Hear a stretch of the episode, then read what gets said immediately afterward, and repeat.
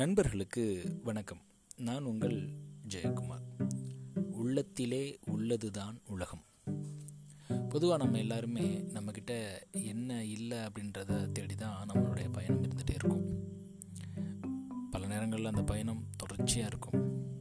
அதில் ஏதாவது கிடச்சிருச்சா அப்படின்னு கேட்டால் தெரில. எப்பயுமே பாருங்களேன், என்கிட்ட பணம் இல்லை, என்கிட்ட இந்த பொருள் இல்லை, என் கூட பழகிற நபர்கள் இப்படி இல்லை, வாழ்க்கை முழுவதும் இல்லை இல்லை இல்லை இல்லை அப்படின்ற ஒரு பதிலை வச்சே நாம் நம்மளுடைய வாழ்க்கையை நகர்த்திட்டே போயிட்டே இருப்போம். கடைசி வரைக்கும் அந்த திருப்தி அப்படின்ற ஒரு நிலைக்கு நம்ம வரவே மாட்டோம்.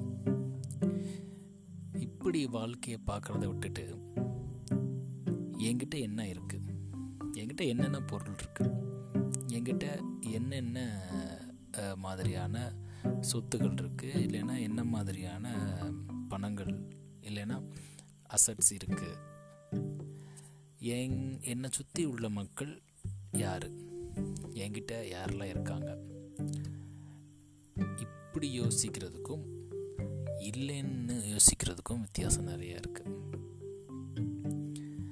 ஒருவேளை என்கிட்ட பணம் இல்லை, நான் அதை சம்பாதிக்கணும், அதுக்கான நான் முயற்சி பண்ணுறேன், உழைக்கிறேன் அப்படின்னா தப்பே இல்லை.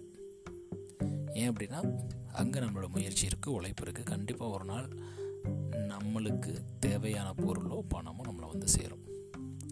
ஆனால் எந்த விதமான முயற்சியுமே இல்லாமல் இல்லை இல்லை இல்லை அப்படின்னு சொல்லி புலம்புறதுல எந்த பிரயோஜனமும் இல்லை.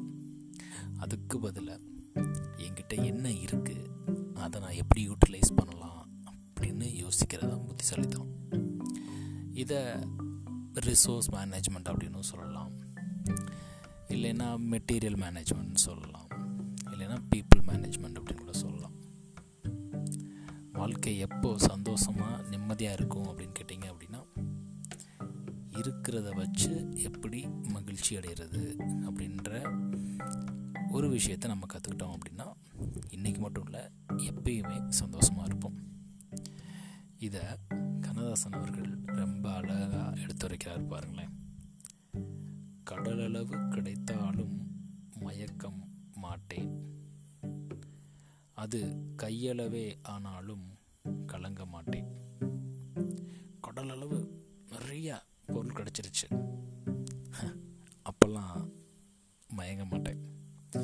சரி, கையளவு தான் பணம் இருக்குது, இல்லை பொருள் இருக்குது, அப்போ கூட கலங்க மாட்டேன்.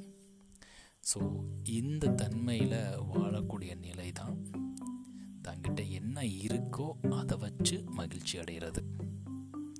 இல்லைனாலும் மகிழ்ச்சி, இருந்தாலும் மகிழ்ச்சி. உள்ளத்திலே உள்ளது தான் உலகம்.